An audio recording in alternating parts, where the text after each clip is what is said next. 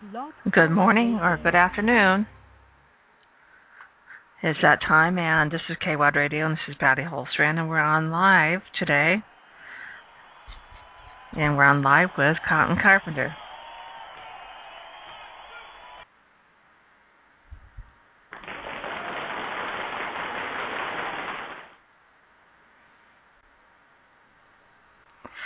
Hey, Cotton, are you there? Hi, yes, I am. Hello, everyone.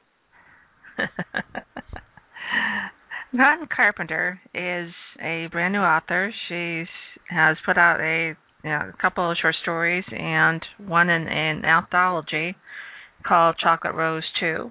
She has become the project leader for a brand new series of books called um, Charlie's Urban Angelz. And she happened to be the first one done with the with her book, so uh, she wanted to get the first one into the shoot for to get her book up and printed and into publication. And her story is called Bubbly with a Kick. So, uh, Cotton, tell us a little bit about yourself uh, generally. You know, like what do you do for a living? Obviously, you probably don't uh, write for full time for a living. No, not yet. Uh, we're working on that. Um, um, I'm Cotton Carpenter. Um, I'm a native of New Jersey, and right now I live in Baltimore, Maryland, with my husband and my two kids. Um, I work in education, so you know I kind of keep this separate, and um, you know do a lot of writing in my spare time. A lot of different genres, but lately, you know, a lot of urban fiction, uh, romance, and erotica. Awesome. So, what kind of books do you read generally? Um, let's see. I've, well, most recently I've been uh, in graduate school, so everything has been either um, textbooks or novels that were related to that. So I feel like I, I just feel like saying that I've been reading what I've been told to read a lot, and that more more so recently what I've been reading for myself. I've been reading like some interesting things about the writing industry. Um, I found John Locke's book on publishing a million uh, or selling a million ebooks to be pretty interesting. Um, that's like probably one of the most recent ones I've read. But uh, let's see, I just picked up some things on my Kindle from uh, Noir Black, um, Marcus Love, Lady Law, and um, I think for that, one of the last things I was reading um, little Amy Smins, uh, the uh, White Thing from um, some of the stories from that, and uh, gosh, let's see, I read Bliss by Katie Har- uh, Katie Harris. Ooh, that was a couple months ago though. Lately, I've been in writer mode, so I haven't been picking up as much as I'd like to. Well, I find that you know, since you're well read into different genres and nonfiction as well as fiction, I think that makes a lot more prolific author. They can uh, write in multiple areas because of that. Do you find that to be the truth? Um, I think so. Um, in the sense, I mean, I know for myself, just the writing, just I don't know. Like I know when I read like other uh, writers' information, you know, they ask questions like, uh, you know, how do you do this or how do you do that, and I feel like it comes a little more easily for me because maybe it's because I've been trained with it for so long that you know if I just want to set out and write a flash fiction piece that's no more than 500 words, you know, I can do that, mm-hmm. and I don't. It's different, a different process in a short story or a novel, but I, you know, I kind of like move through it, and I don't feel as though it's as difficult as I think others are having right now. But I think you know it really does come from you know having the training in it for so long, and you know all the different writing assignments and workshops and right. Oh, writers conferences and you know just different things I've done since. I mean, I've been deeper into it since like 2006 with all you know like getting a um, master's in fine arts and creative writing, and you know like going to like a fine arts work center in Provincetown, you know, just different things like that. I've been doing a lot more in the last five years than just reading and looking at things for my own pleasure before then. That's great. That's great. So you. A lot more before then. yeah, I mean, it comes from practice. Um, we're going to get back right to that. I'm going to let everyone know who is uh, signing in right now. Hang on. Uh, me ask for a couple more questions and we'll get on the phone. Uh, so that way we can have a little more to talk about. so I just want to let everyone know that the call-in number is 714-242-5145. But give me a few minutes here and I will get right to you.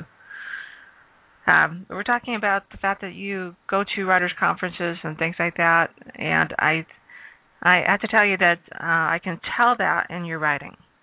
I can tell that you've been prepared. Um, and what I mean by that is because uh, I used to do the same thing. I used to go to writers' conferences, and uh, I used to sit in front of the agents and and publishers, and do the uh, the grilling. You know, the the the thirty second. Uh, uh, you know, yeah, make it or break it kind of thing. yeah. And uh I sat in front of an agent at one time and she says um she she read the beginning of my of my book she says well first i want to tell you that you know you got you got talent but would you want me to show you what you did wrong? And i said well yeah that's why i'm here. You know i, wouldn't have spent this money if i didn't want to know what i did wrong. And she said you wouldn't believe how many people don't want to know. And that kind of surprised me uh, that you know why wouldn't you want to know? Um, and what she showed me was the whole problem that most beginning authors have with dialogue, which has been, and I, I can't tell you how know, how important that has become to me. Um, not only in obviously in my own writing, but in judging other people's writing and in editing. uh, and, and I don't I never take anybody's uh word at face value. I actually when they say something to me, I go and actually find out if they're right. I never believe anybody firsthand. So when she told me this and she showed it to me, I went and looked at a lot of other uh you know published books to prove that what she's telling me was right. Mm-hmm. And she was and uh, that's I've seen that in your in your writing is more than likely somebody must have one time sat you down and said, "Hey, this dialogue isn't right. Um, the punctuation's wrong, or how you wrote it is not quite right." So you know they help you to uh, to make it better, and that's why we go to writers' conferences. Not only for the opportunities, but to learn, right? Exactly. And there's different kinds of conferences out there, so you can pick up something from like all of them in different areas, depending on what it is that you're looking for at the moment. And then some extra gems that just fall into your lap. Definitely, yeah. Everyone. So you know, I I know a little bit about you. Um, I do know you a lot from your writing, and uh, since I've read you know several things of yours now, um, I feel that that you've got a style to you, and you really are meticulous with. Before you send it to me, you you read it through several times. I'm sure, um, because I don't see a lot of the major mistakes I see in, in in some other manuscripts that I get. So I appreciate that, by the way. it, it makes a difference. There's a lot less time that you know that we have to uh, go through it. The faster we can get it out, and of course, faster that you can make some money on your writing. And really, that's what it's all about. yeah.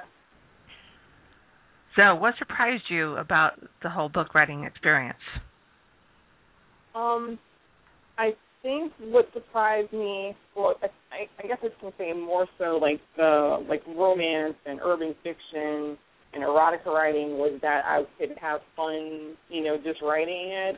Um, and I mean, even though I still put a lot of, you know, thought in in like tossing and turning things in and going back in and trying to give it a different layer and you know things like that that I've done for like you know what I was trained for. You know, a lot of literary writing, you know, it it can be very you know, very very a very labor process, and you know mm-hmm. it you know can be pretty like nerve wracking and things like that because you know people are looking at it for for literary, it feels like you know mostly it's like other writers and critics are are reading it to find something wrong with it. Sometimes it's what it feels like, you know, and then you have people who just love to read, and you know you want to write for people who love to read and that are going to enjoy it or get something from your work.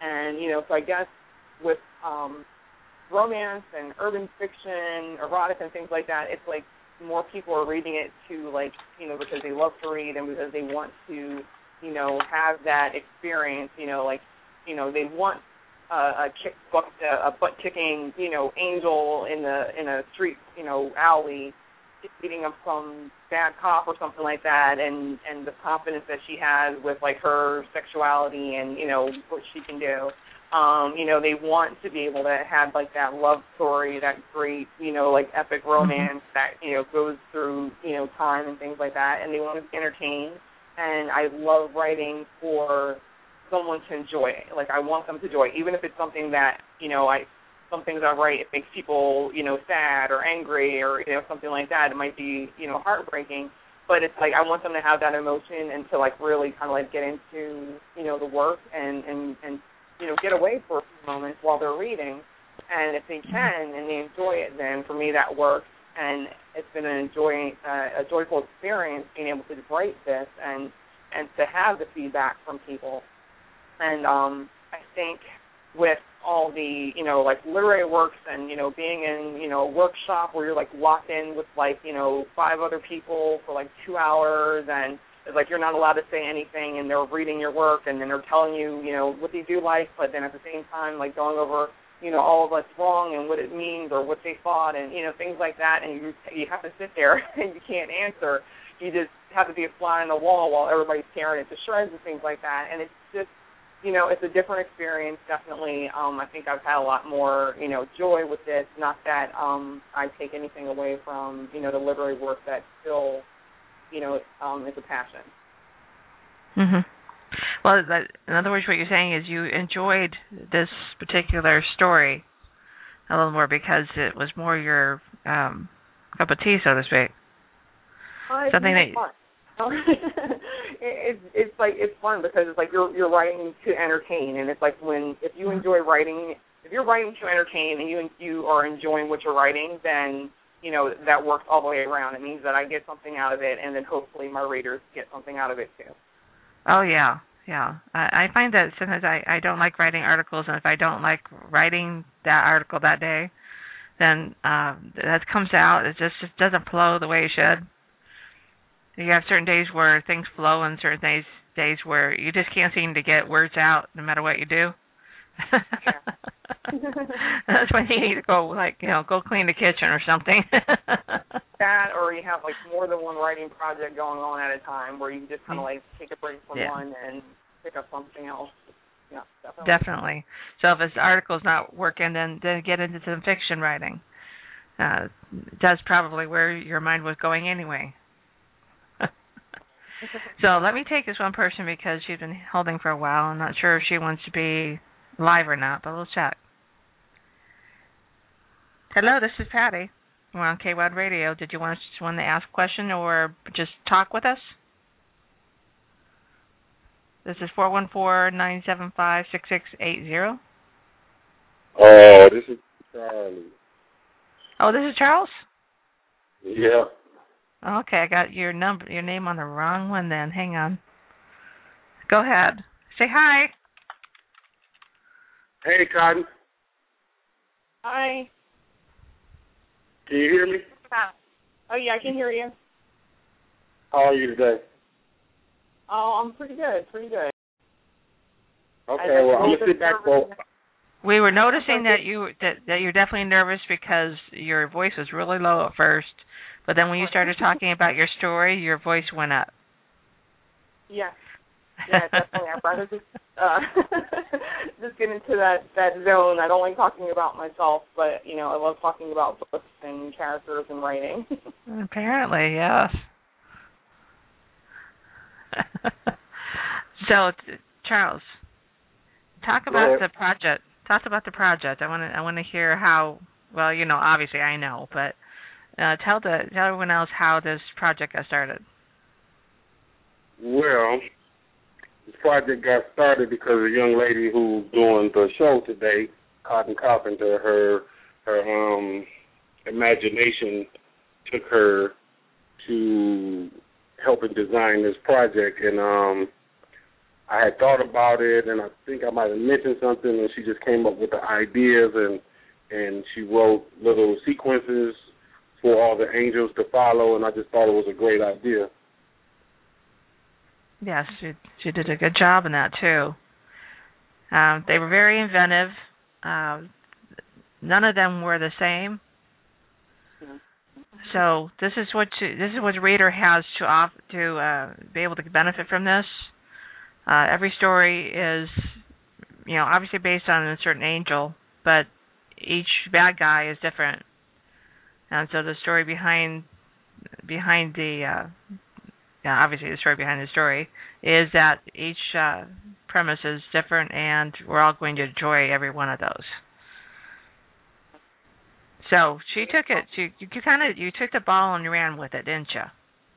Well, Charles was he.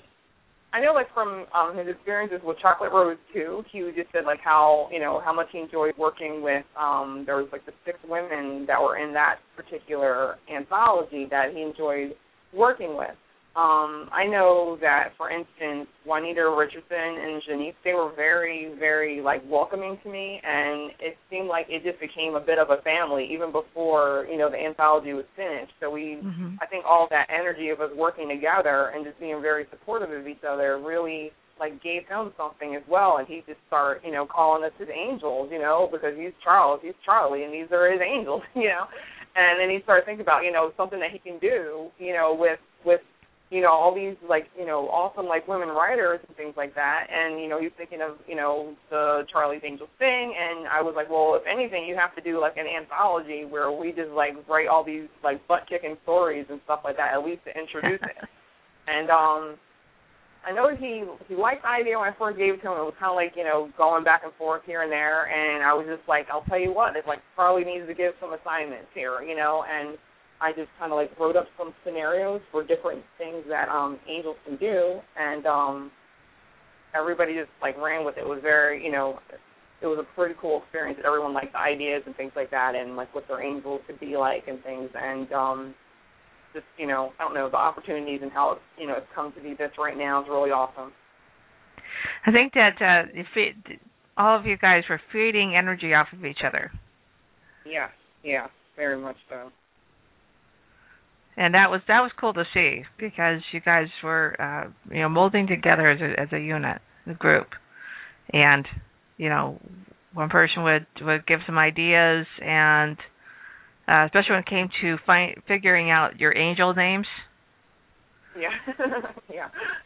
Yeah that that was a lot of fun to to watch to read you guys and and uh kind of follow what you guys were going back and forth on uh, and you guys get excited when somebody else comes up with an with an idea, or in this particular case, angel name, and it just fits.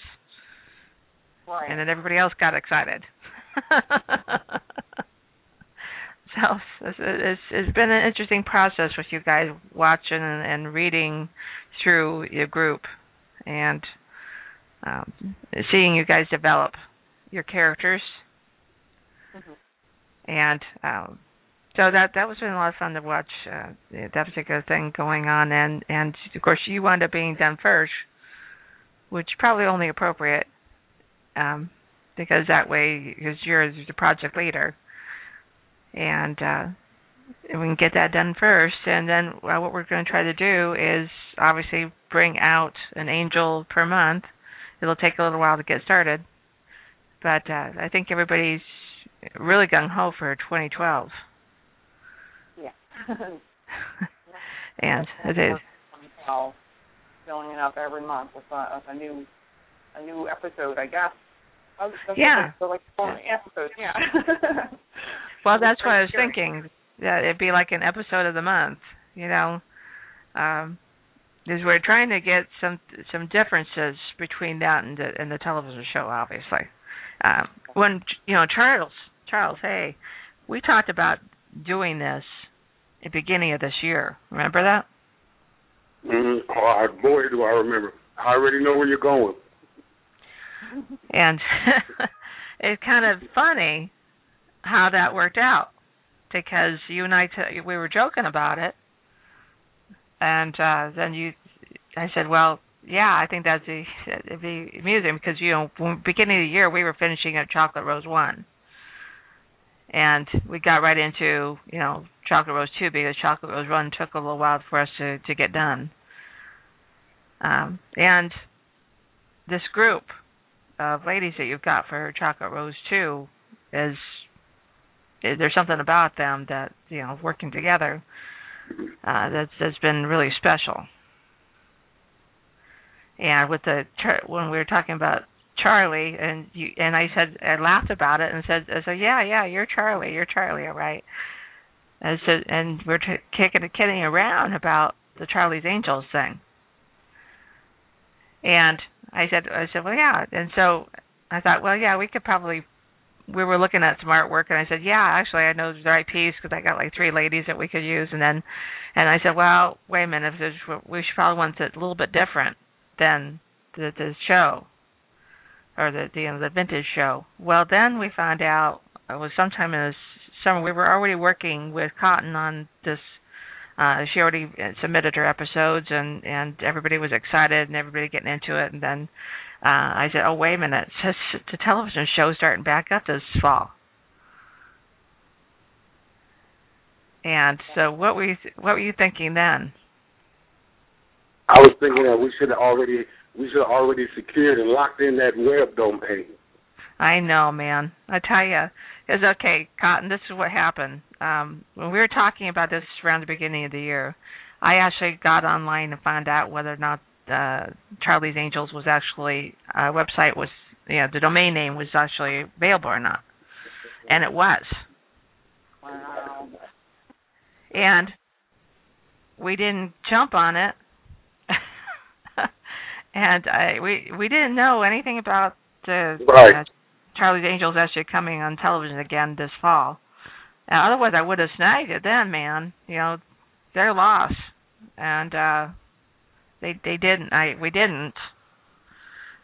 And so when I went back to look for it, I found out that it was taken. Then I said, "Well, wait a minute." I thought for sure that that it was available then. Well, that's when I got you know when I checked Google that's when some of those uh, stories were coming out about the uh, the actual new show coming up in fall. I said, "Oh no, that's why it's taken." So then, of course, we had to worry about uh, other issues like uh, copyright. Um, excuse me, Patty. Yeah. Yep. Had a had a person chime in and tell me that the line was busy. Is that possible? They're trying Shouldn't to call into the show. Shouldn't be busy because we only got Okay. four lines on. Okay. If it's busy, then it's not showing up on here. Okay. I'll just send them a message back to try again. Go ahead. They could be that their lines are busy. Is it is the uh okay? Is Blog Talk saying the line's busy? I'm not sure. He just he just signed back in to me and said he called and the line was busy, so I, I told him to try again. Okay, because if it's a Blog Talk saying that line's busy, then something something else is wrong. But it could be that his line is busy. Okay, no problem. Go ahead. Okay. So, um so then, you know, we we just had to figure out, okay, well, why don't we just change the name, change the premise. Uh we were having trouble with everybody get molding together and getting their story in time done. So that way we could do it like the chart like we did with Chocolate Rose. Cuz Chocolate Rose is a uh anthology of uh, different stories all in one book. So that's when I said, well, I talked to you, Charles, and said, I said I don't think we're going to get done in time. Mhm. That's when we said, well, we're going to have to do something different with this with this series. I said, why don't we make them smaller books and put out each story with each angel. So we were talking about um, Cotton. You came up with the name Champagne for your character. Uh, yes. talk about that for a minute. You know, how did you come up with the name Champagne? And then I know you had a different spelling for it. Right. Um, of course, I was spelling champagne like like champagne, and you know, I guess by accident we have it now as uh, C H A M P A Y N E. And I was thinking, it's like you know, you know what? That actually kind of kind of fits her because you know, the thing about champagne is that she's she's kind of like a valley girl in a sense. You know, she's very bubbly it's like you just don't want to piss her off because she's really going to kick your butt. You know, um, she's um, a black belt, you know, in martial arts, and she just really the the idea of of beating up the bad guy and like bringing him so much pain, like gives her so much joy. You know, like if he's knocked down and he's knocked out, she's a little depressed, you know, like, oh man, I gotta stop playing. And then he gets back up and she jumps up and down clapping her hands, like, oh, he's getting up, he's getting up, and now she's ready to go back in on him again. So, you know, it was kind of more more fitting that you know it would be the P A Y and E part because you know she likes to make the bad guy pay and she likes to bring as much pain as possible. So I was like, yeah, let's definitely keep that and um and go with it. So um Champagne, she uh like basically she's the daughter of you know a police officer that was killed on the job when she was like eight years old. And you know so she gets into like martial arts and things like that and kind of wishes that you know like her adult self could have been there that day you know to save him and things like that. And you know the idea of this dirty cop you know hurting people and stuff like that it it just unleashes whatever it is that goes on inside of her that just i guess like snaps more or less that brings out, you know, the the the great, ben, you know, avenging angel that you know just start kicking butt and things like that, and and she enjoys it way too much. So she's bubbly but with just like champagne. now I remember one part you were thinking that um that you needed a bigger car for something. Uh yes. uh, in this in this episode, um, Champagne definitely needs a bigger car. She likes her little car, but you know she needs something with a trunk that can fit her body in it. So um, that should get people wondering. that, yeah, it should get you wondering. But what's really cool about you know the whole Charlie's Urban Angel series is that you can have a cameo from another angel or a collaboration from another angel at any given time. Um, and so in mine, I do have a cameo with uh, Lola Marie who is a um, Demon Rose angel.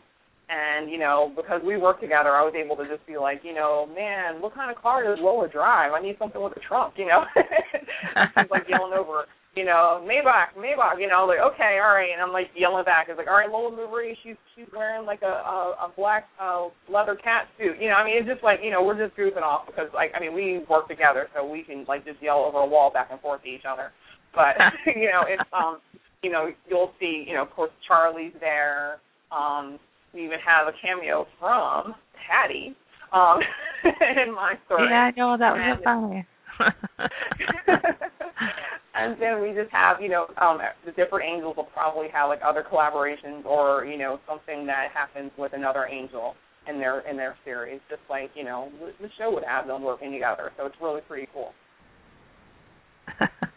I joked about it because um I, I told my my boyfriend I said, "Hey, guess what? I'm redhead." He said, "What?" I said, "Yeah." So Cotton made me a redhead in their story, and so I read it to him. It was cracked up because he happens to like redheads. oh wow! so that is funny. So um Charlie part. Now Charlie has his own introduction, and since this is the first book, in the mm-hmm. series. We needed uh, something a little more about Charles and how he became Charlie and uh, how the story is going to unfold. This is this is not your your uh, 70s icon show. So tell us about that, Charles. Uh, okay. um, in doing this Cotton, since Cotton was the first one, I'm trying to figure out how I'm gonna word this. Since Cotton was the first one, I tried to bring it to where how I put together the whole team. Um, this is Charlie's way of getting into the game of almost a secret service, private eye, vigilante type um, business with all female agents working the business. So I, I was trying to think like, okay, Charlie has to have a story too of how did he get to this point of being who he was. You know, how did he get this Mm-hmm. power to um, get the women to work and to, you know, become these vigilantes. So that's what I was looking forward to in writing this um, story, story beginning for Cotton's um, story. So we call that backstory. So so we call that backstory. We call that backstory. So that way you you have to know what happened beforehand before we can move forward in the series. Backstory. Right, right, Yeah. right. So the backstory, as we as we um, correctly call it, I wanted it to be something where the reader um, feels like, okay, well, I know Charlie, and he finna send these girls on some major assignments, and these girls is really going to be kicking some butt. So you know, not like we're not trying to actually follow the whole complete '70s concept because crime just wasn't that interesting back then. So now we on some some new some new crime with some new technology and some some new ways to kick butt. yeah, So I'm- yeah, yeah. So I'm sure all the all the agents. Um, I'm not sure who's following um, Cotton um, with the second story, but um, there's another agent. She's on me to get her her her part done. So we're gonna work on that, and we're just gonna try to make this a very interesting pro, uh, project for all the readers. And I, I I think it will be. I think it will be very exciting. Awesome. I'm going to put one person on because she's been waiting for 15 minutes here. Um, the last four digits is zero eight seven six. You're on the line live. Would you like to say something? Yes, hello. Um, uh, good afternoon. Can you hear me? Yes, I can hear you. Yeah, I just um had a question from uh, for uh, Miss Carpenter. I was wondering um what is what is her background as a writer, and where can I find more of her uh more of her writings? Good, good question. Cotton. Um, my background, well, we can go all the way back to fourth grade, where my teacher, Mrs. Bauer, assigned um, that we had to write short stories out of our vocabulary words. And being the kid that got picked on a lot, I got to have revenge weekly on whoever picked on me by, you know, killing them off um like goofy way. You know, Mhm. like um a killer, you know, like the pus comes out of a killer's zit and, you know, smothers them. You know, things like that is what I did and um I got a good laugh out of it. You know, I mean like today, you know, those kids would, you know, probably be like having like like you know, psych evaluation. But back then, you know, my love for stories and entertaining people, you know, kind of came out of there. Um, I was an English major at Hampton University. Um, then I got an MFA in creative writing from Queen's University of Charlotte, and um, the rest is I, I don't know my background. It's you know a lot of writing. Um, you know, I've done a little ghost writing for you know other urban you know fields there and um then decided to do something out on my own. I know you've got some short stories. Say that again? You've got some other short stories that he's wanting to know what else he can find of yours. Uh yes, I I do have a couple of e singles on Amazon. Um they're well one is a historical romance. Um so it isn't very urban, but it's um it's like slave era time. It's called Of Bondage and Freedom. And it's um it's a ninety nine cent e single on Amazon, so you know, definitely check it out. You know, it's a nice little quick read and you know it's really- Am your. Ama- is that an Amazon uh, single or is that just Amazon? Uh, it's uh, for Kindle, uh, for Kindle, um, with Kindle Direct Publishing, but you can find it Okay. on Amazon.com. Good. I'll find it for you.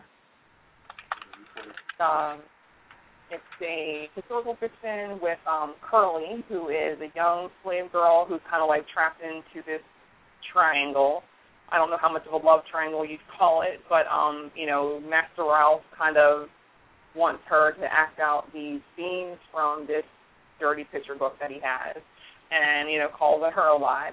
Um, in the meantime, she falls in love with the new slave, and his name is Gus. And you know, they have you know this I'd like to call it the Romeo and Juliet of the slave era, kind of forbidden love going on. And uh you can only imagine what happens when she tells Master Ralph that she's not going to come when he calls anymore. And um it's uh I I mean I I love it. It's like a, it's definitely um one of my pride and joy pieces that I do promote a lot. Um and I, I guess it's funny because I just you know thought of it as a historical romance, and I you know sent it for you know review by this um historical romance you know reviewer, and she said it was too hot for her readers. So you know if you do like the erotica and you want to you know kind of like escape and still you know feel a little heat there, you know definitely check out Of Bondage and Freedom because you know it's it's too hot for or too spicy. I'm sorry, too spicy for some readers. Um, and you you can tell me later on like what you think about that. what um, about inner What about inner Inner Sanctum? Yeah, Inner Sanctum is um space series. Um, it's uh, our space opera. It's going to be a series. Um, right now, only the first one is up where um, it's about Cayenne, who's um, a stripper. She's very, very resourceful, um, so much that she can afford to buy her own spaceship to escape the planet when the meteor comes um, to destroy the Earth. And um, you know, this first episode, Leaving Earth, is like her, you know, very, very, very steamy goodbye. That one is like a lot of erotica. Um, you know, a very steamy goodbye there to, you know, the planet, and then like you know her trip that's like you know kind of like breaking out of the atmosphere and things like that. So um, it's basically going to be like her own solo. That sounds interesting. Um, it's she's the, the idea is that she's doing like um a, uh, her own little like video blog um, mm-hmm. in space because she's alone. Um, her the uh, the the sleep chamber thing like it it it um, messes up, so she wakes up and she still has probably like a few more years to go before they get to their um their sanctum planet uh, uh Sanctoloris and Sanctoralis. and you know by the time she gets there, you know she's you know going to be like lonely. There's no one to talk to. So she's kind of like sending out beacons to other ships that you know, she was following behind, you know, hoping that somebody else happens to wake up and at least she has some kind of communication. So she uh-huh. does show that because she's a stripper, you know, she likes to be an exhibitionist. And um the key phrase here is they don't call it a cockpit for nothing. So she brought a lot of toys. Okay. Awesome. I just to let everybody know, I have already found those two stories for you and copied and pasted into the chat.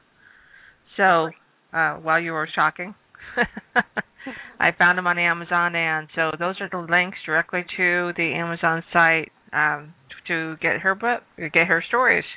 Uh, 99 cents each. Can't go wrong there. And again, like I know, she she's definitely um, got what it takes to tell a good story. So that shows some uh, versatility. Yes, they are erotic, but they are, you know, as somebody once told me, uh, who's a fantasy writer, he's uh, told him, well, I wasn't sure if I was going to make my story a romance or not because it was time travel. He says, you know what, science fiction people love sex too. So, yeah, yeah, good point. So, anything else you'd like to to ask her? Zero eight seven six. Oh, uh, yeah, um, uh, Miss Carpenter, are you single? No, I'm dating? sorry, I'm married. oh, darn. All right. Oh, well, uh, wow. Uh, I, yeah, I didn't know this was a dateline. but thank well, you for calling. Thank you for calling in. Anything else you want to ask her? No, that'll be all. Thank you very much for taking my call. I appreciate oh, it. That's okay. Thank you. Okay, we've got another one coming here. Let me put this one home. Hey, hello, can you still hear me? Yeah, we can still hear you. Oh, okay. Uh, you don't have any more I'm going to talk now, Zay. We I'm got going it. to talk now. Hello. This is five two seven one. Oh, maybe not. Hello, can y'all hear me? Hello, this is five two seven one. Yes, it is. It's Lisa Perry from Word on the Street. What y'all up to today? Well, we're all talking. We're just sitting around, you know, we're just talking to Cotton about her her work and her uh her writing. Okay. Okay. Want to ask her anything? No, I just actually I just called in to show love to Charles, Patty, and uh, Cotton because I see them on Facebook all the time. But um I think this story is going to be great. I can't wait to get Chocolate Rose two and check this out. Oh yeah, she's got uh, her her story is the first one in the book. Okay. I will definitely be getting it from Charles. He knows that.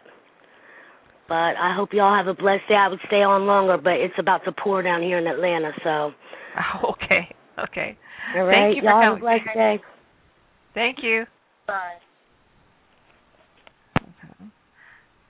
Uh, Cotton, want to tell a little bit about the story, your story in uh, Chocolate Rose 2? Uh, in Chocolate Rose 2, my story is called Trigger. Um, uh, Trigger is about uh, the main character in Trigger. Her name is Delaney, um, and she kind of like catches the love of her life, you know, holding hands with another girl, and it it just becomes very very important to her to she can't erase the memories that she has of him, but she wants to replace them. And so basically, she kind of like incorporates his best friend to help her, you know, make better memories throughout her apartment throughout the day. Um, so it's another one of those stories. Um, it's very, very steamy there. Um, as she kind of like, you know, um, lets him outdo everything that you know the ex-boyfriend, you know, has ever been able to do. So, um, you know, that's it's kind of cool because at the end they they just kind of like fall in love there because she finds out that he always had feelings for her, but he just backed off because you know his best friend kind of got to her first. Yes, uh, it was it was a good story too. It was a good story. Uh, Charles, did you want to say something? Uh, about Chocolate Rose two. Well, I, I know you were chiming in. Is, is it because you you wanted to say something about the uh, the dating service that we got going on here? oh, oh, oh. Um, I just got one question for Cotton. Are you single? okay, I'm gonna hang it up now. no, actually, actually, um, that's a compliment. Uh, a compliment, you know. That's good. that's right. That's right. I'm just. I'm. I mean, I'm. I feel so, so blessed to have Cotton um, on the team, and and the rest of the Angels. I think everybody is doing a fantastic job. We might have a few um, new Angels coming aboard that I'm probably going to um, steer more to writing for Chocolate Rose Three before the Angels mm-hmm. project. But um, yes, we do from from seeing this thing develop from the first book, which took I want to say probably a year, and I never stopped thinking about this to get out, knowing and me and Patty both know that mm-hmm. um, Underground AZ Publications is probably the fastest, most professional way that I've seen in the industry to get a book from A to Z. And Chocolate Rose one took about a year to get out, dealing with all the different personalities and all the different issues. Um, but after that, Chocolate Rose two was just like man, it was it just clicked. like a breath of fresh air. Yeah, well, it, it clicked. Like a, you know, it clicked. It was like a real breath of fresh air to deal with, you know, um, GPA once again, Gerald Allen out of Chicago, Juanita again out of Arkansas, and um, a few of the other writers that, you know, came back and decided to stay around for part two. And meeting Deanna, who was Cotton's friend in the same city, was like, wow, okay, she's. I had this other friend here who wants to do it, and then I met Cotton, and her mind was just clicking on all cylinders. Um, and it, it kind of like inspired me to keep this going because I really wanted to give up um, all this other stuff dealing with other authors. Um, but I think the Angels probably kept me kept me strong as far as keeping my drive alive to help other authors. Um, and that and that was a blessing. So yeah, and Patty, you know, at one time I was just like, well, I'm done. I'm yeah. done. I'm writing 25, 30 books of my own, and I'm done. And but the angels really kept me on my toes and motivated to help other people. Um, you know, I'm more of you know, Patty's more of a per she's more of a paperwork person and I'm more of a handshake person and I guess people in life they've been through so much and they've been taken advantage of so much that if you know certain things they see, certain things they hear is really unbelievable to them. But yeah. you know, I'm telling you what I what I do is real. It's it's it's real, and I'm really here to help you. If you want to write, if you're a new writer, old writer, whatever kind of writer you are, I'm here to help you, and we have people in place to make you better. Um, you know, one of my angels now, she was she was not the greatest writer, but she was the greatest listener, and her writing is coming along very, very well. You know, so yeah. I just want to say yeah. again, uh, it's it's a, it's such a pleasure being a part of what the angels got going on, and what, you know we're going to make it work. We're going to see more angel stories. We're going to see Chocolate Rose. Chocolate Rose will probably never quit. Before you know, there's going to be a volume 101. So I, I just Definitely. want to say thanks, Patty. No, it's okay. It's okay. Uh, you know, when I um Chocolate Rose has been one of those projects that yeah, it took us a while to get the first one out. Uh, but it, does get easier, I think, after the first one on any new project. Uh, that's just the way it is. It's kind of like starting a new blog. You know, they say it takes like 18 months to actually start seeing a, a, enough traffic. And I'm I'm finding that that's the case with everything.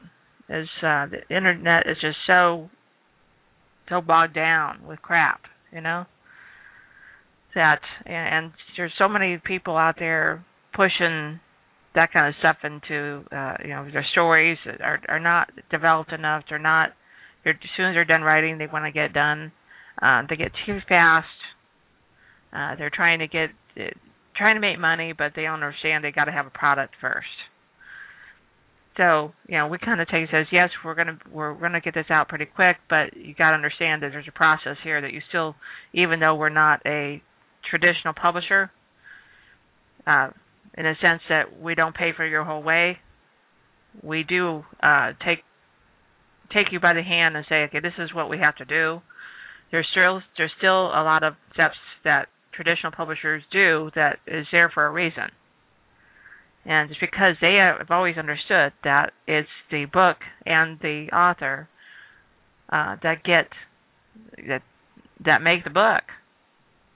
And if you don't have a good story and not written well, then it's never going to go any further. And that doesn't help anybody. And I've seen, uh, you know, if you're in the, in the bookstore, uh, you've got you've got six weeks to make it or break it. Six weeks. Yeah. And your books will be pulled off the shelf, sent back to the publisher at the publisher's expense. And most of those books are never sellable again. I know from experience because I've gotten them back with food on them. Uh, they're bent up. People write in them. I mean, there's just no respect at all out there for products. Um, and so they're no longer sellable. So these are the kind of things that you know that this business has had to deal with. Um, as far as talking about the publishing industry as a whole is is broken, and we're trying to fix it, but it's it's going to be it, we're all going through labor pain, so to speak. And it's just like a book. And I know we we talked brought this up before, but a book is is like giving birth. It's a child, and you're proud of that child, but you know you still obviously say have to it has to nurture, have to grow. Uh, then you have to give birth to that child, and then you have to see it grow and have to actually work with it on the you know you can't just have a child and set it off to the side. That's not how it works. You have to consistently work with the child, and that's in marketing, and get people to notice that child and help and, and be there to help that child as well. Like teachers. So it's just like life. You, you have to take that that child, that book, and nurture it, and keep working with it. And so a series is the same way. You know, you you have a little a little offspring on a regular basis. So it is a process. that you you can't you can't cut corners in order to make a good product. So Cotton, I've got a couple more questions for you. Are you ready? apart from writing, and this is more personal, apart from writing, what other endeavors or hobbies are you involved in?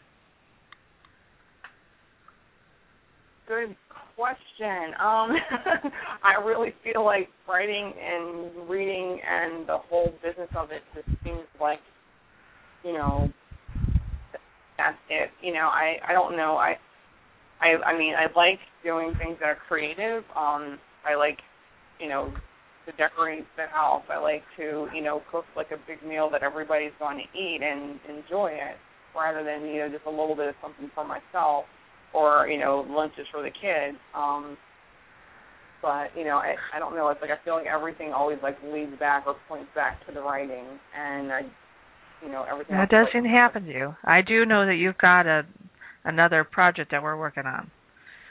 Yes, yes, yes. I and that's kind of a that's kind of a hobby for you right now.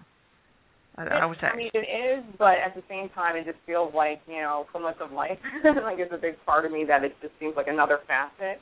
Um, I have two children. Um, they go to um, like their school trips are going actually overseas. So I've uh, my son is about to go to France, and it's one of those things where you know you have to do fundraisers, and so you know there's an idea that we started writing together um, a children's book, you know, based on like, you know, I asked some ideas. It was mostly just, you know, something that we were doing like a couple of years ago just to kind of increase literacy and, you know, things like that to keep them like thinking about, you know, like writing and language and things like that so that they do better in school.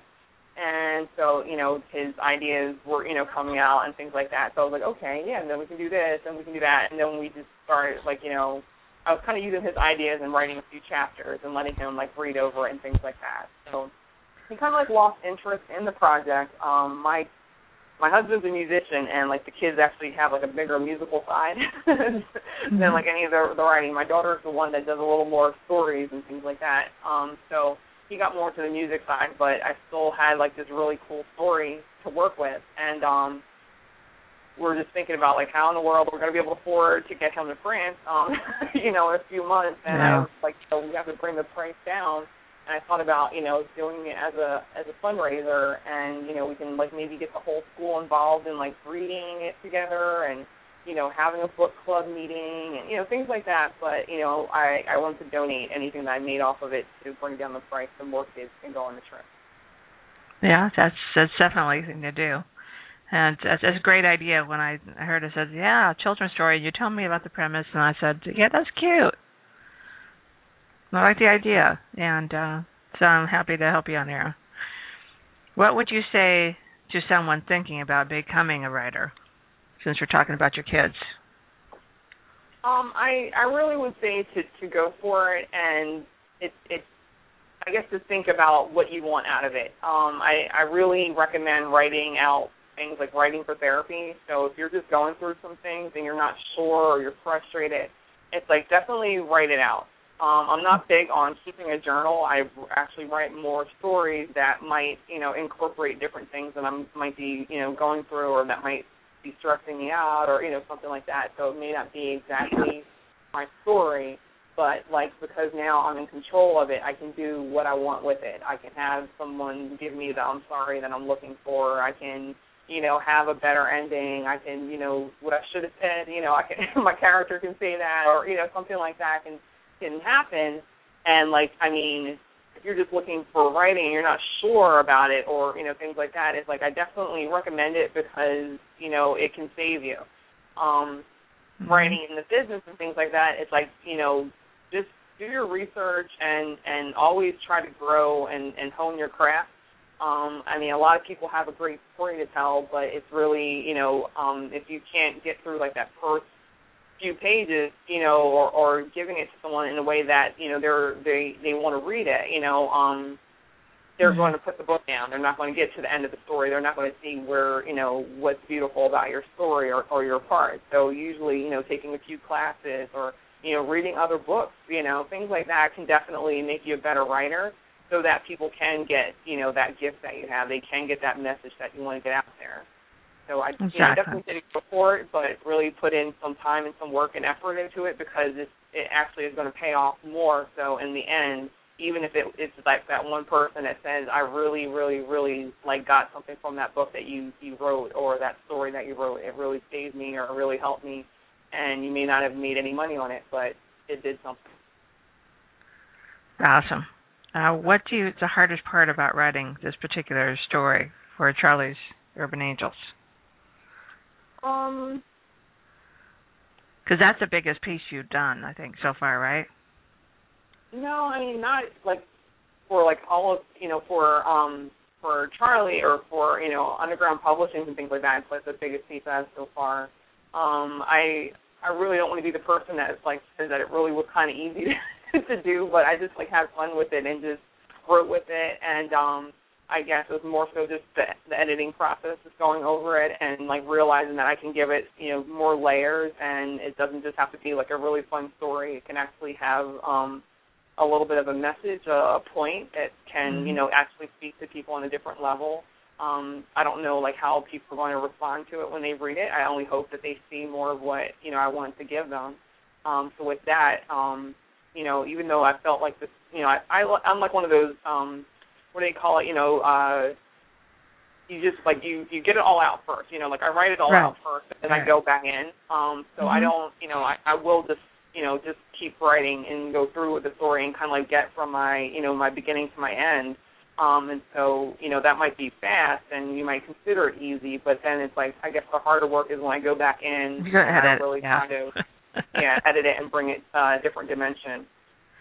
I call that the the Ray Bradbury way of writing because yeah. uh, he, he advised me a long time ago, advised a bunch of people a long time ago, back in 1987 when I met him for the first time, is that you sit down and you write this about, you know, you write the whole story out. You don't stop. You don't make edits. You, you know, because back then he was writing from a, uh, from an electric typewriter, and and so he kept putting dimes into the typewriter and kept having to, you know, he had to roll dimes He had to get that story done in that roll of dimes.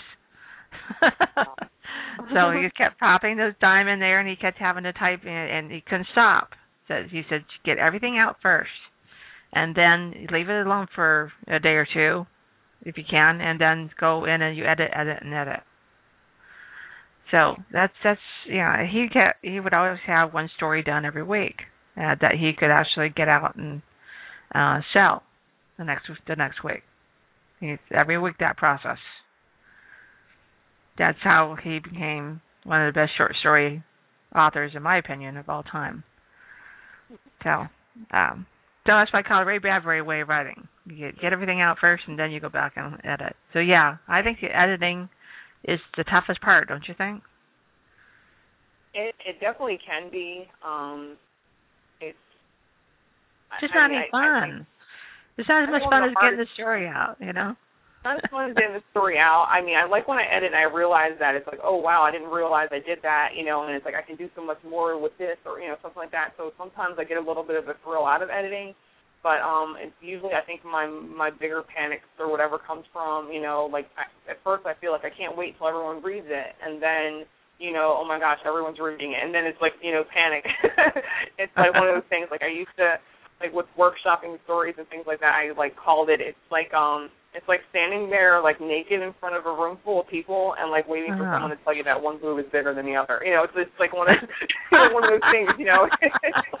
I don't so you think I can't ever heard it anything that now. It's like now it belongs to them to make the you know to take what they want from it and you know things like that and you know you don't want to take everything personally but you know it, it is your baby and things like that you know you don't want someone to say that your kid has big ears or you know it's just like stuff like that and Yeah. um I think like the mama panic you know comes in there where I get you know I want to be like defensive over something but at the same time I know that you know as an artist um I can just bring it to you and then like what you want to do with it from there or how you want to take it or what you want to make from it is yours and um hopefully you know it's enjoyable and that you like it in the end. Yeah.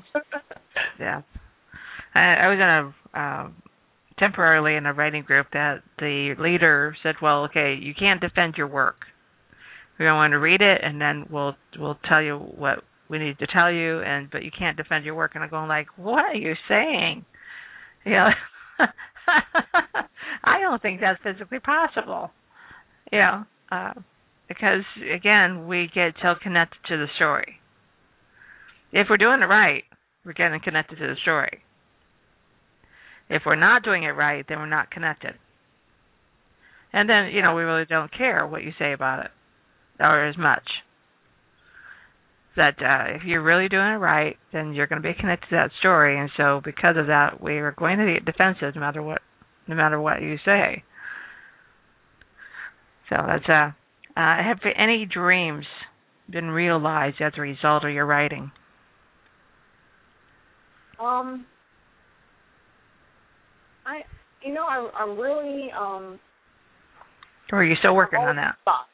Yeah, I'm still working on it, but I'm always shocked when I guess like someone actually read something and and liked it, or the support you know that you get, like um the the board. Uh, I mean the the message about the show, and um I always feel weird about I'm like the worst marketing hustler person, you know, because I always feel like I'm, you know, I'm bothering people by let, letting them know, like, oh, this, come listen to the show, you know, something like that, and like seeing like people respond, and you know, like they, you know, even if it's like, oh, I'm sorry, I can't be there, or I can't make it, you know, something like that, but you know, that people responded, and you know, um, those that are listening or called in, or you know, like we made mentions on the boards and things like that. Um, mm-hmm. I don't know, stuff like that is really like touching to me and I don't want to cry, but it's like it's, I'm always, I'm always surprised by that, and um, yeah. I guess that's for like my dreams and things like that. It's like I just want to be able to write and like live on writing. It's that's like something that I just want to do. It's I don't know. It's like I look at everything else and you know oh, going back to school to, you know, get like, you know, your teaching degree and, you know, things like that. It all sounds great and then it's like I just feel like, you know, but I just want to write and it just always comes back to that. So I'm hoping that one day be in that position where, you know, I can just that's, live on my writing and that's my dream. Yeah. Yeah, a lot of us like that idea. it's it takes a lot of uh, a lot of writing. I do know some writers who uh, have already have had careers and they pulled their rights from the big publishers. They're no longer publishing at all with the big publishers, and are putting out short stories and and books on a regular basis, and they're making money. But again, they were already decent names to begin with. So it's just a hard market because there's so much stuff out there. So I'm hoping that I think what's happening is we're we're it's sifting. It's kind of like we put all the flour into the sifter at once, mm-hmm. and so it's being shaken a little bit, and so all the stuff that you know people are going to read but don't really like, uh, and vice versa, is, is is going through right now. Uh, what's left is going to be those who are resilient enough who can stay the market, who can you know spend the time to do what they need to do. If they have a, a good story and and written decently, they're going to still be there in uh, in that sifter when everything else has fallen through. Mm-hmm. So that's you know, heaven knows last year was really tough on Charles and I. Right, Charles? Absolutely. And uh for a while there, I didn't think either of us were going to make it. Oh. Um, that it was 2010 was just really bad for uh, everybody in the in the U.S. But um, publishing has taken a big, really big hit. So we, I didn't think we were going to make it, uh, but we're still here. And uh, heaven knows that every day I wonder what the hell am I doing, but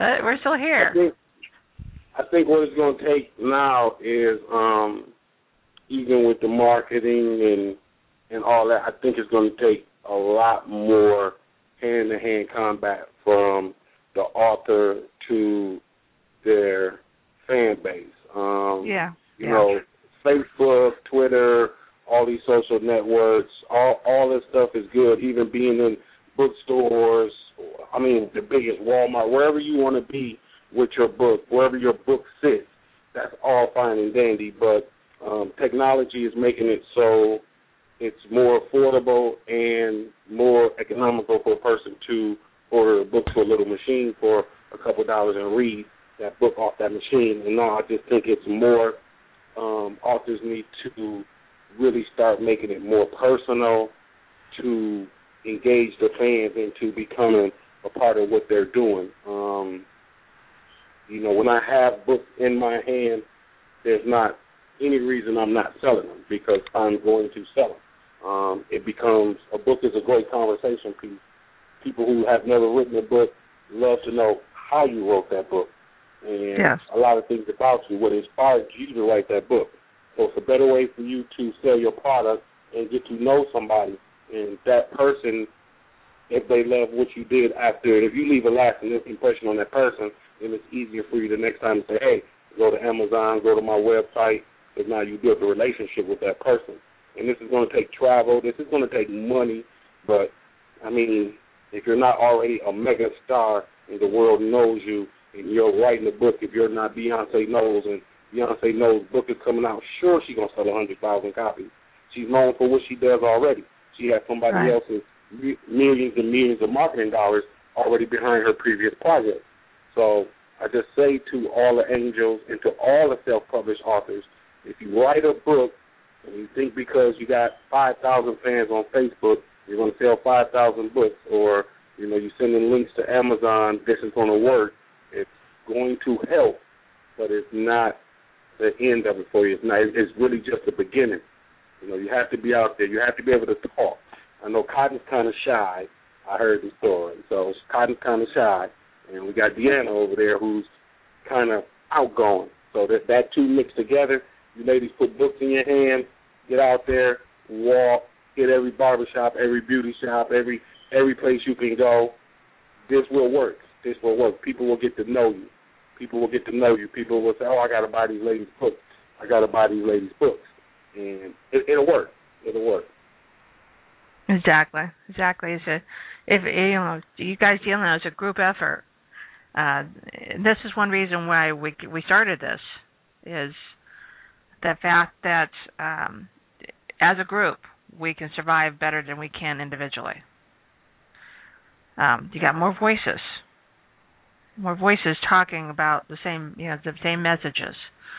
Um, or you know if if you don't like you know time travel romance, I'm not going to push my book on you. I've got 39 other books I can sell you. so, yeah, I'm not going to push mine on you. Says I find out what you want, and I say, hey, you know, I got this great, great other book that's written by some. I can sell other people's books better than I can sell my own. Um, and uh, well, yeah, I'll tell you to um, reiterate on that a little bit. Um, I was in Arizona a while back with Patty and we were we went out to lunch. I don't know where we went to lunch at, but we we went to lunch. We're sitting we're in a restaurant in these. It was Applebee's. Old, well, the Applebee's. Okay, we were yeah. at Applebee's. And it was two um two Caucasian ladies sitting behind me, probably in their fifties. And I told I said, Patty, you got a book on you? Watch this. And she gave me a book. I turned around, got up, talked to these ladies. By the time I got through talking to them, they were digging in their purse, buying a book, an urban fiction book. So when we were in Lowell, we like we were almost like in Scottsdale somewhere. So it's like this really works. This is the best marketing you can do. This this really works. Word Get out and talk to people. It don't Yeah. matter. It don't matter what genre they like. It don't matter what color they are. You are. It, it, it, I mean, you have to talk to people. People are interested in knowing about this product, about the, about the writing, or about authors, and they write this and they write that because it, it, it's knowledge. But it, it's cool that, and I say that's that's really really important to go out and talk to people. But one thing that that I always say to people is that authors, you got to have stock in your hands. You got to have it. You got to have it in your car. You got to have it with you. Got to have an extra one in your purse. If you have a big purse, you can put one in. It's because they're they're more than likely, and I'm talking 99.9% more likely to buy the book off of you if you have it in your hand than if you actually say, hey, guess what? You can go on Amazon and find it. Do you think they're actually going to do it? about 1%, and I say about because actually it's less than 1%, will actually follow through. They'll tell you, yeah, oh, yeah, yeah, I'm to I'm to go on there and find it. They may actually go on there and look at it, but they won't buy. Because when you're right there in front of them, and this is why Charles is successful at this, because the book is right there in front of him, and he says, "Hey, it's only ten bucks. I'll, I'll sell it to you for ten bucks." You're already making it sound like you're making them a deal. And you know, something funny about Charles is I love this story because he turns around and he hands me the ten bucks and he says, "There's my lunch money."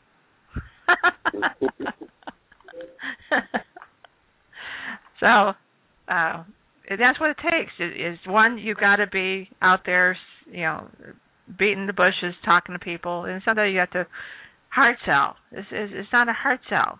You're talking about you're talking about the kids. You're saying, okay, now this cotton is going to be a natural for you because you're passionate about this children's story.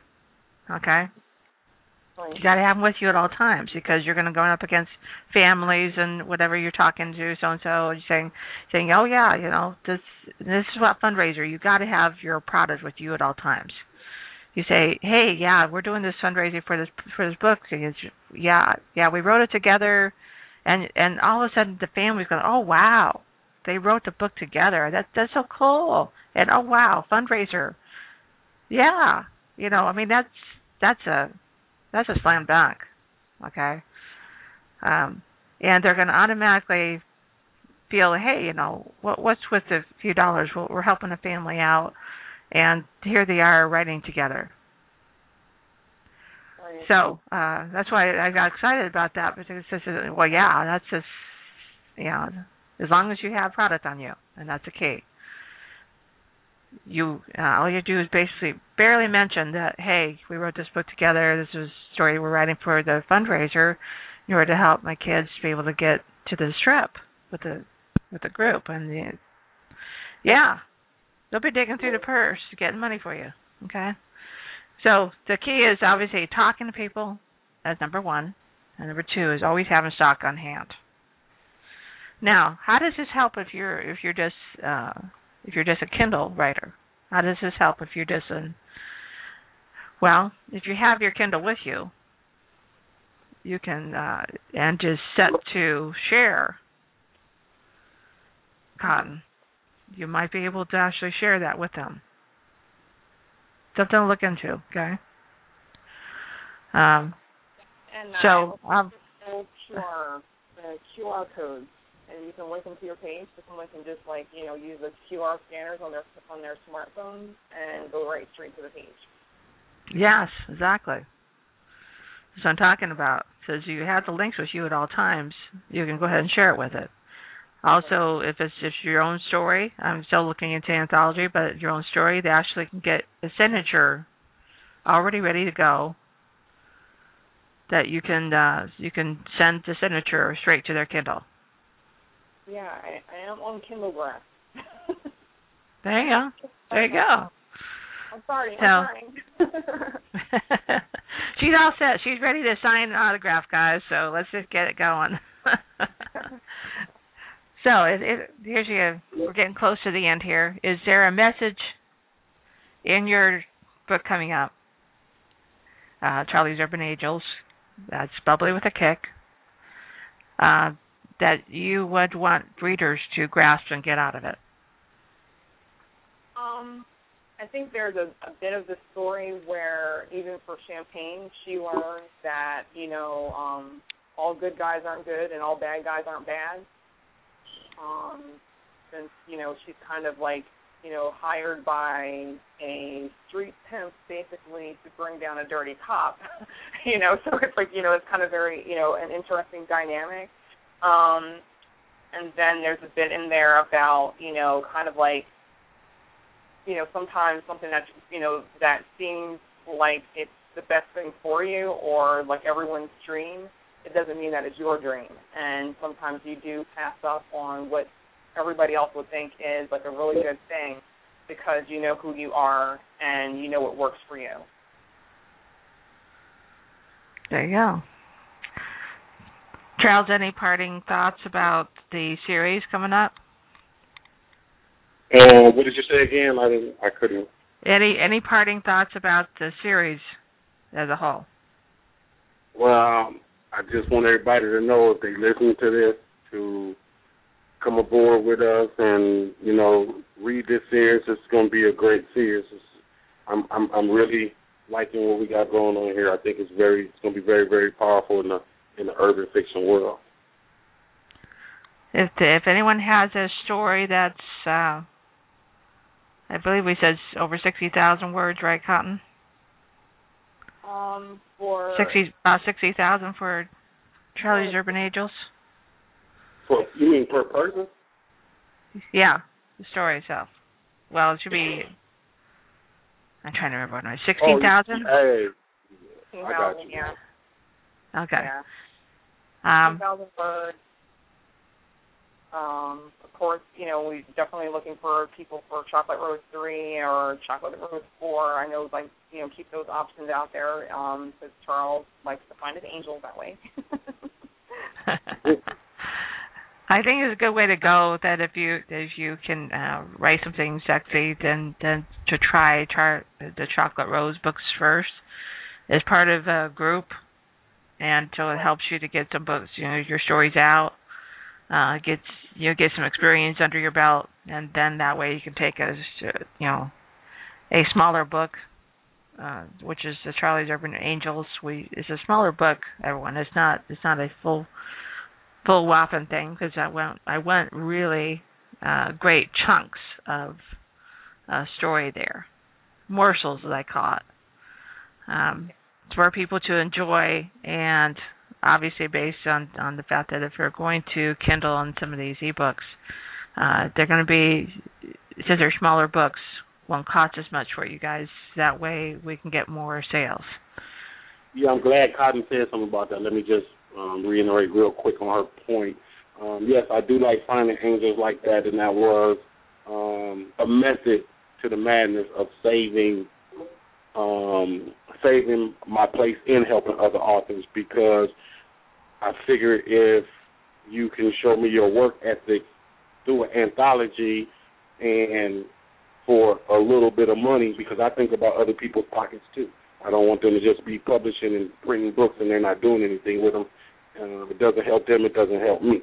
So if you can show your work ethics through an anthology, um, I would love to have you as an angel. Love to help you with a debut novel. I would just, you know, think that's a good way to start a person out, especially a new person, because I'm really I'm really keen to helping new authors get on their feet, you know, get started, so they're not taken advantage of in the book yeah. industry. Because there's there's yeah. a lot of people, a lot of companies set up that will take advantage of a person. They will promise them so many different things that they will not do. Well, here I can't promise you. I can't promise you that you'll sell books. I can only promise you that you will get a book published and I will do what I can to help you promote and sell books. That's exactly right. Um, any last thoughts on what you have coming up? Uh, anything coming up uh, with you, Cotton? Um, well, I do know what my next two champagne stories are going to be about. So definitely, you know, this is going to be a, an ongoing series here. I definitely want to keep going with it. So I'm hoping that if you stick with us, you'll always see me again. Um, at least two more times so far. That's my idea right now. Um, I do have a full length that I'm hoping to bring to people soon. Um, it was handwritten in notebooks a few years back, so I just kind of have to bring it a little bit up to date. So it's, right now it's kind of like an early draft, but hopefully I can get that turned around, and um, I think I think people would enjoy it. Sounds awesome. And of course we have Char- Chocolate Rose three coming. And Chocolate Rose three, definitely. It's going to be um, pretty hot. Pretty hot. Anything. Um, sounds good. Let me double check on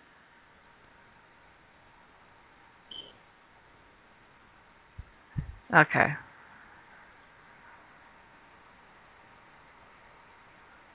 we are coming up on the last few minutes. Uh, just double checking, making sure anybody in Facebook's anything. So here's your last question, and this one's a fun one. This one I like to ask people. You have successfully slain the dragon. How will you celebrate? I, I like that question, and I I think I was a weird one before that answer. Like, who's got time to celebrate? I'm out looking for a bigger dragon. There you go. There you go. awesome. Not ready to celebrate yet. I want to keep going. There you go. So everybody raised hands with a different answer, so I was always curious on on how they answer it. Um, you're definitely motivated and driven based on your answer, and so of course, obviously, I like that. Charles, you want to say goodbye? Yeah, I want to say goodbye. Hey, Cotton. Ew. Are you single? Goodbye. I'm shutting you off now. no, you ladies, you ladies have a good, you ladies have a good rest of the day. Happy writing, Cotton, and um, Patty. You already know the Badgers coming out. You know what I need already. So yeah, yeah, I'm yeah. Going, want, want another cover? I'm going back to work. I'm going back to work right now. I'm gonna watch a little bit of All About the Benjamins, and I'm going back to work on Ghetto Sopranos 2 right now. So you ladies have a good day. I love you both, and talk to you real soon. Bye, okay. Charlie. Bye bye.